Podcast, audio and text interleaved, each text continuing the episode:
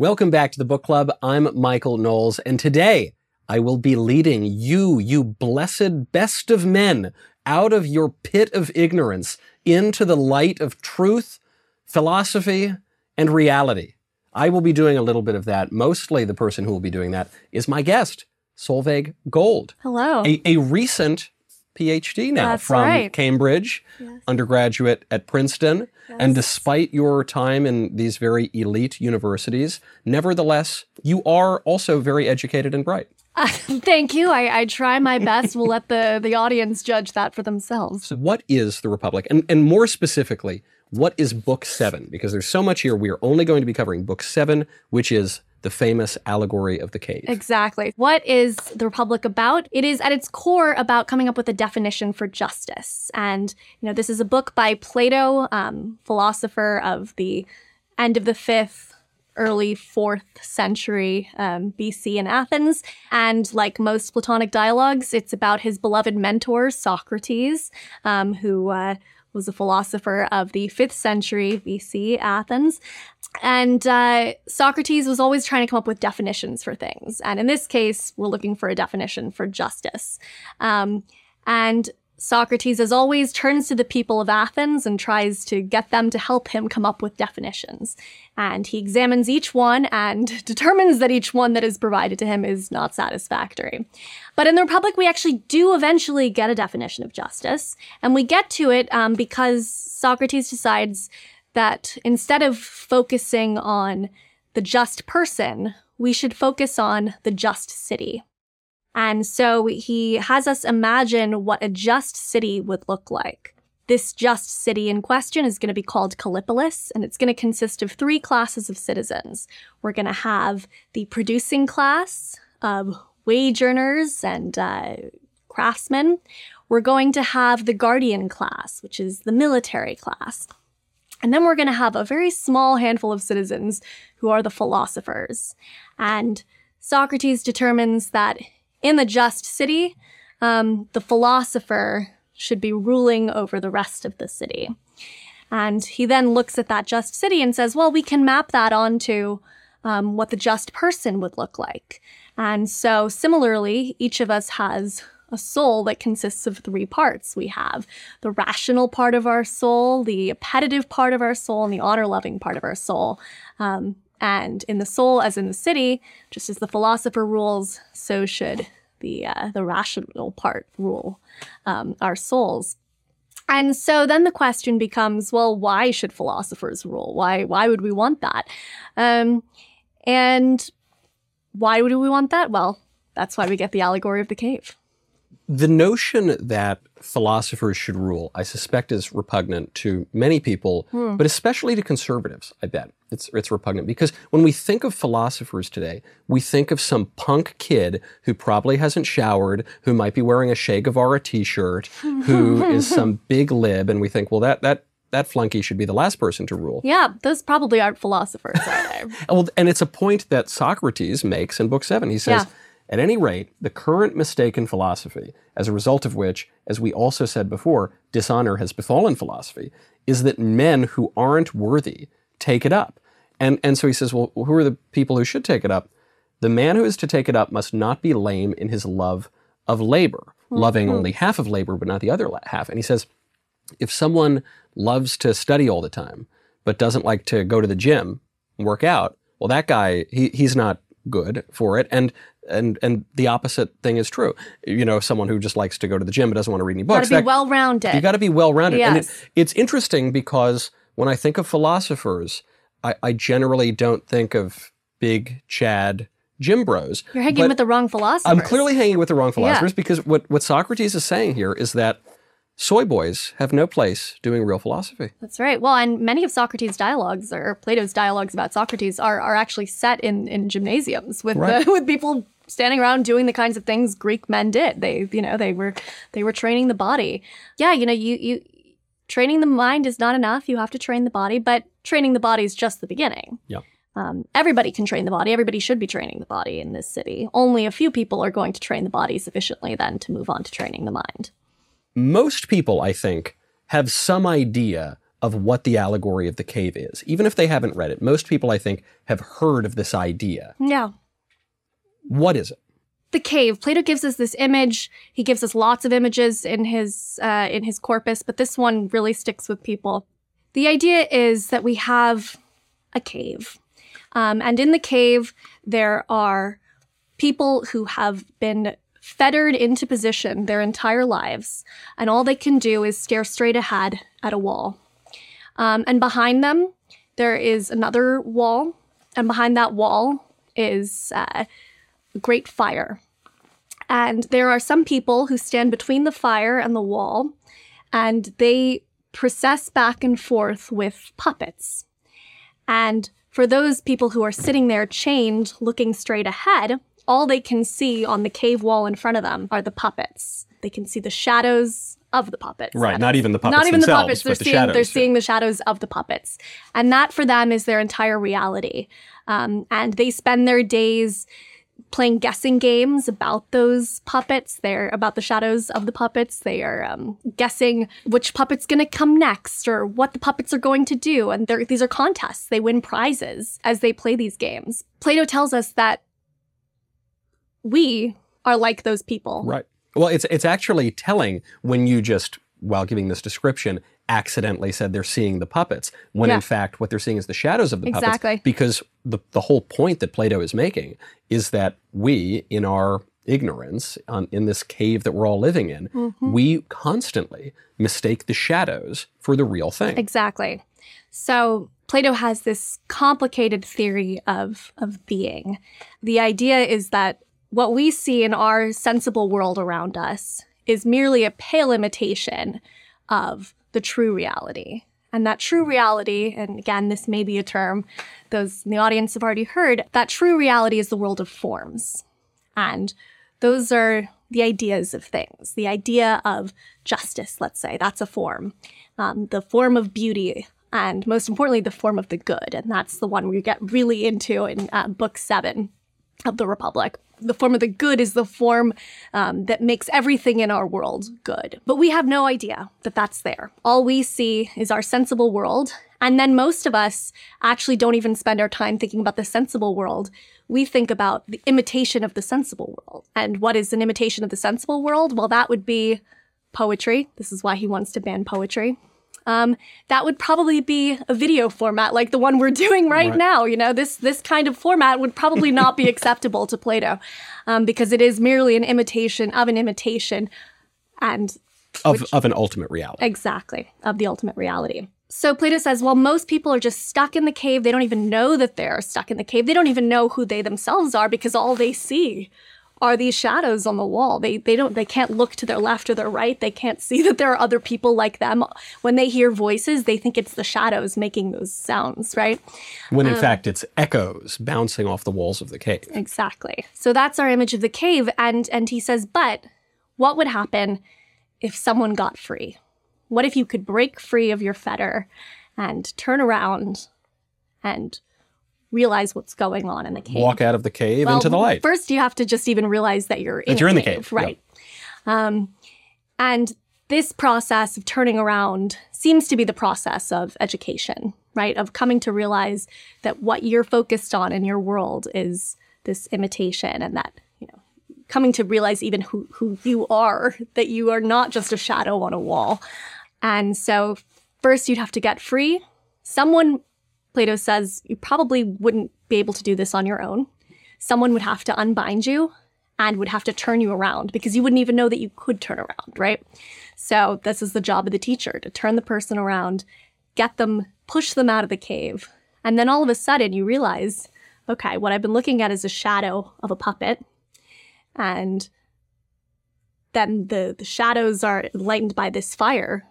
But oh my goodness, outside of the cave, there's real light. There's not just a fire. Outside of the cave is a whole other world with sunshine and um, plants and you know the real thing. But as Socrates says, you know you you can't even look straight into the real world. If you exit that cave, right it's going to be really painful. Your eyes, you've spent your whole life acclimated to the dark. Um, what happens when you try to exit the cave? It's going to be awful. it's going to be awful at first. At first. But but eventually, just like when you leave a really dark, you leave a movie theater, you come out to the town during it's the a day. good example. Right? You, you, yeah. be- so, yeah, I suppose that is That's accidentally. that exactly is- the example. Right. Yeah.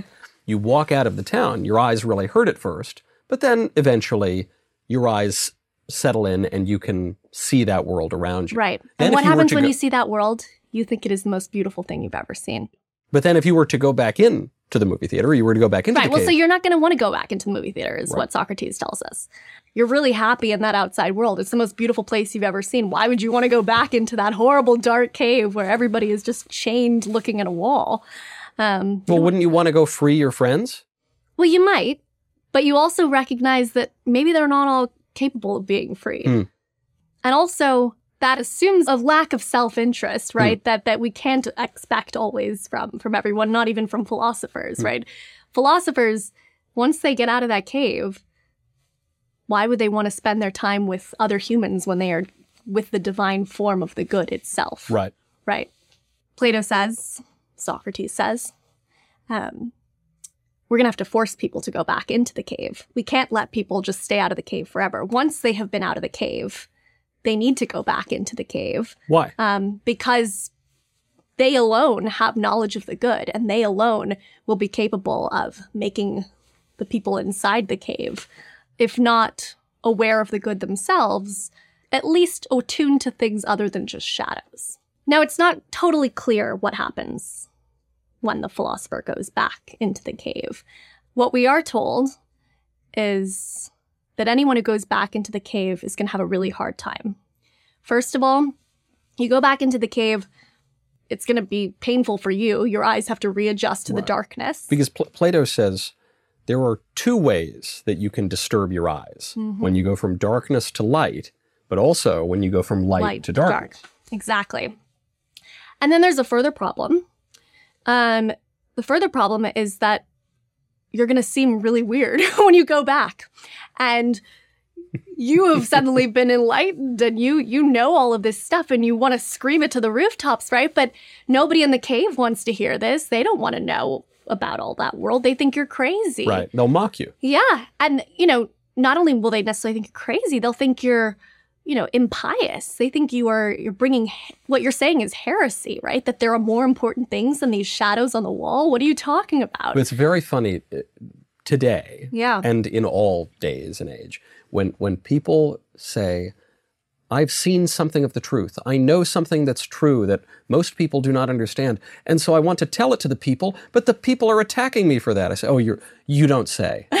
you don't say. Now remind me, what did they do to um, Socrates, uh, Yeah. Jesus, Yeah. uh, I don't know, everyone who's ever told the truth in all of history? exactly. So yeah. Plato sees that happening, and he's saying this is just this is the state of mankind. You, when when a philosopher comes down and gives you a glimpse of the real truth, Mhm. that person will be mocked. You'll be mocked, and worse, what might happen to you? You might be put to death. Right. Exactly. Especially because the philosopher no longer knows how to play along, right? So if you've read Plato's Apology, that's when Socrates is on trial, and it's the story of Socrates' trial before the people of Athens when he's brought um, uh, brought to trial for for uh, committing an impiety and corrupting the youth.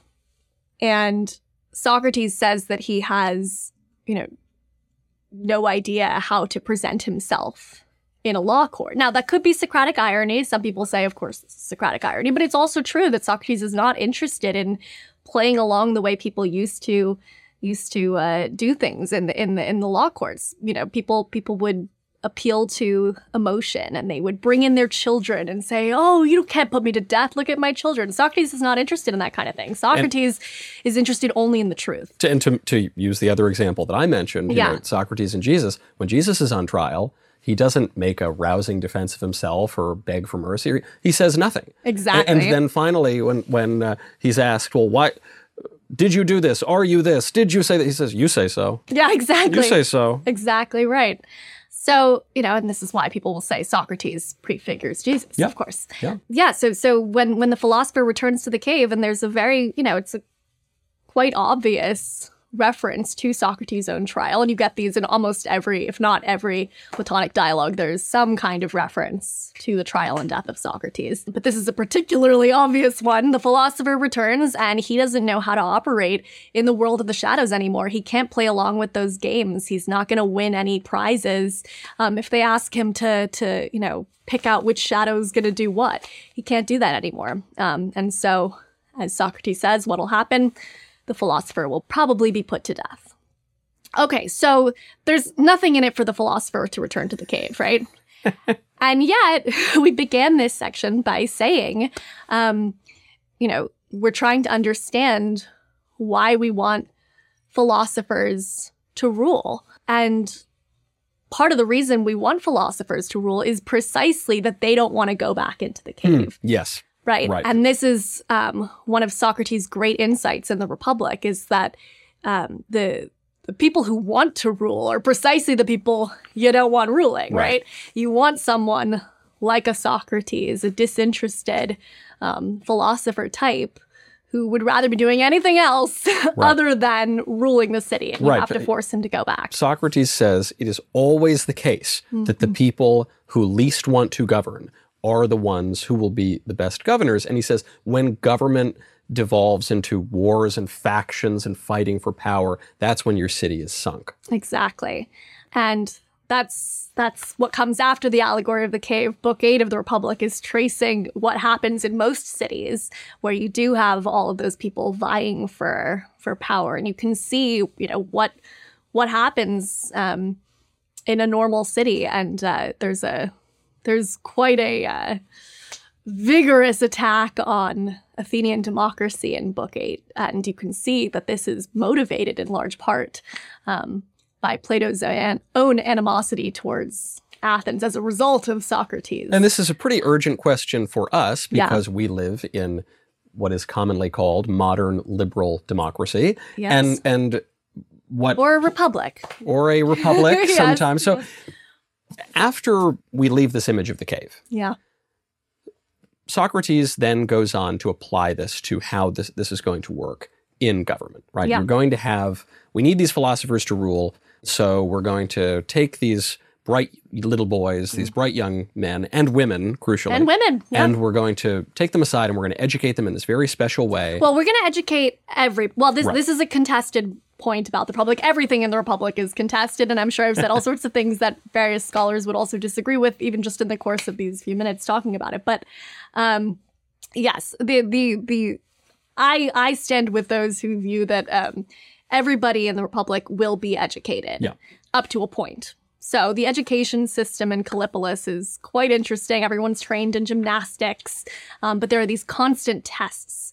Um, and if you fail the test, then you're kicked out of the running. You're no longer you no longer have a shot at being a guardian, let alone a philosopher. Yeah. And this education goes on and on for years. And you know, eventually you can select who the guardian class is going to be um, uh, through these education that these these tests. Um, and then out of those guardians, a very small handful will will continue to be trained in philosophy and more specifically in something known as dialectic. Yeah. And that is um, that's how you're going to get this very small class. So Socrates says, uh, among all these things that you're going to study, you're going to study geometry. He spends a lot of time yeah. talking about. He talks about numbers. Mm-hmm. He he talks about astronomy in a way that I think is really interesting and, and relevant to today because he says, you know, when when people study astronomy, they think they're lifting their heads up to heaven. Yeah. But depending on how they view astronomy, in many ways, it might be lowering their heads right down to the ground if people mistake the majestical studded sky for the real heavens. Yeah. And I find it so relevant for today because all these edgy online atheist bros who think that they've totally debunked theism with facts and logic or yeah. something, they they say, well, you're you're irrational for believing in God because you think there's a magical sky daddy. And Plato's Socrates mocks that argument yeah. in Book Seven of the Republic. He says, "You dummies, I get that the heavens are really beautiful and inspire awe, but if you mistake that for what they really are, for Exactly. the real truth that is behind this physical matter, Yeah. then then you're as ignorant as could be. Exactly. That's why the allegory of the cave is just that an allegory. You know, you're not supposed to think that exiting the cave and seeing the heavens is equivalent to to understanding the form of the good. No, it's it's it's an allegory for what it might be like to understand the form of the good. But what we're talking about with the form of the good is um, the intelligible world, you know, something that you can't possibly see through your eyes. Right. Um, and there's there's a real battle throughout Platonic dialogues about the extent to which uh, our senses help or hurt our, our process of coming to know the good. Um, you know, in some ways, I know you've, you've discussed the symposium in the book club before. Um, the symposium's a good example of how you can use your senses to come to have some understanding of, of beauty and goodness.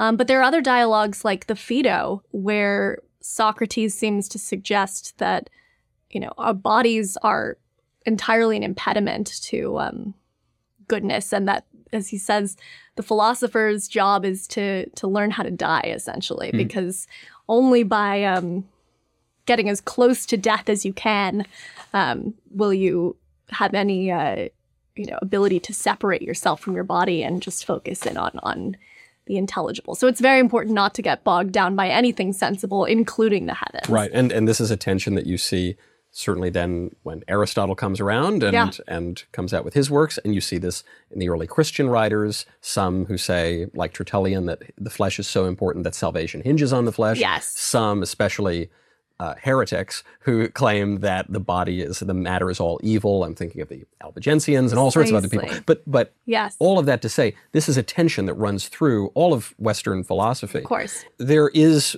what we see uh, this tension Yeah. between the truth and the political order as it is put into practice. Yes. In, in a simple way, we're just acknowledging this is a fallen world and and this perfect regime is is utopian, Right. meaning doesn't exist. It doesn't exist. And, you know, who's the philosopher who's going to bring it about? Well, the only person Plato seems to have in mind is already dead. right? Right. so he's creating this system for Socrates, and yet we don't have another Socrates. Which is why, of course, you, you can't say that it's he's just kidding or it's just a joke or this is fake news or something Yeah. like that because what Plato is describing is obviously true. And uh, it, this is attested to by the very death of Socrates, by the way that philosophers have been persecuted throughout all of history, Yeah. uh, by the way that philosophers sometimes even have to write in a way that, that uh, doesn't totally tip the hand of what they're actually saying. that's that's exactly right. If I came out tomorrow Yes. and I, I were running for president tomorrow. And I said, listen, folks, I'm running on the platform of democracy is terrible. Most of you deluded lunatics are completely incapable of freedom, and we are going to install the philosopher kings to run the country. Here we go. Sign up for the campaign. I would be uh, run out of town. I probably would be killed. And maybe that just proves the man right. I think it does. You know, Plato. It is it is said that Plato himself had political aspirations. Um, it's also said that he had theatrical aspirations. Those two often go hand in hand. I know, don't they? Isn't that funny? But uh, yeah, you know, and, and in the Republic, he ends up getting to live out his political aspirations in his imagination, and then he does away with the theater altogether. So, you know, He, uh, smarter and smarter the more I learn about this guy. oh, I wouldn't go that far because again, this is where you then start to say, well, does he really mean it? Because of course, the whole thing is written as a dialogue, right? Right. So, okay, yes, he wants to ban poetry and anything that is mimetic, meaning anything that is imitative, um, like the theater. Um, but okay, so is the dialogue format. So, you know, while I, I said that maybe Plato wouldn't approve of this video format, maybe actually he, he'd Maybe he would. So be okay with it. So we find ourselves exactly where we were at the end talking about book one of the Republic Hmm. with with Socrates, which is we shrug our shoulders. We just don't Well, quite I hope we're not shrugging our shoulders. I hope we just keep reading the, the Hmm. book. And that's, you know, that's the brilliance of Plato is all these years later. We can still sit here, still talk about it, still argue about it. Um, and try to dispel some of those shadows on the cave wall that we're fettered to look at. we do our best. We make some, some shadow puppets on the wall right there. Yeah. Solveig, on that highly intellectual note, wonderful to have you. Where can people find you? Well, um, I am currently a postdoc at Princeton University. I like to publish things both for the Academy and for the public, um, returning to the cave when I can. Um, and uh, yeah, you can find me on Twitter, which is in some ways, I suppose, the ultimate cave. Yes, truly. And there's no hope of ever turning one's head around to see the true light when you're on Twitter. Yeah. No, no matter how many characters you use, you're just you're just looking at shadows on a blue screen. Um, yeah, my Twitter handle is Solveig Gold. Solveig, thank you so much for being here. I'm Michael Knowles. This is the book club. Happy reading until next time, and please don't kill us. Thank you so much for watching this episode of the Book Club on PragerU. PragerU is a 501c3 nonprofit organization, so we rely on donations from viewers like you to keep this content on the air. Please consider making a tax-deductible contribution today to help keep this content coming. Thank you very much.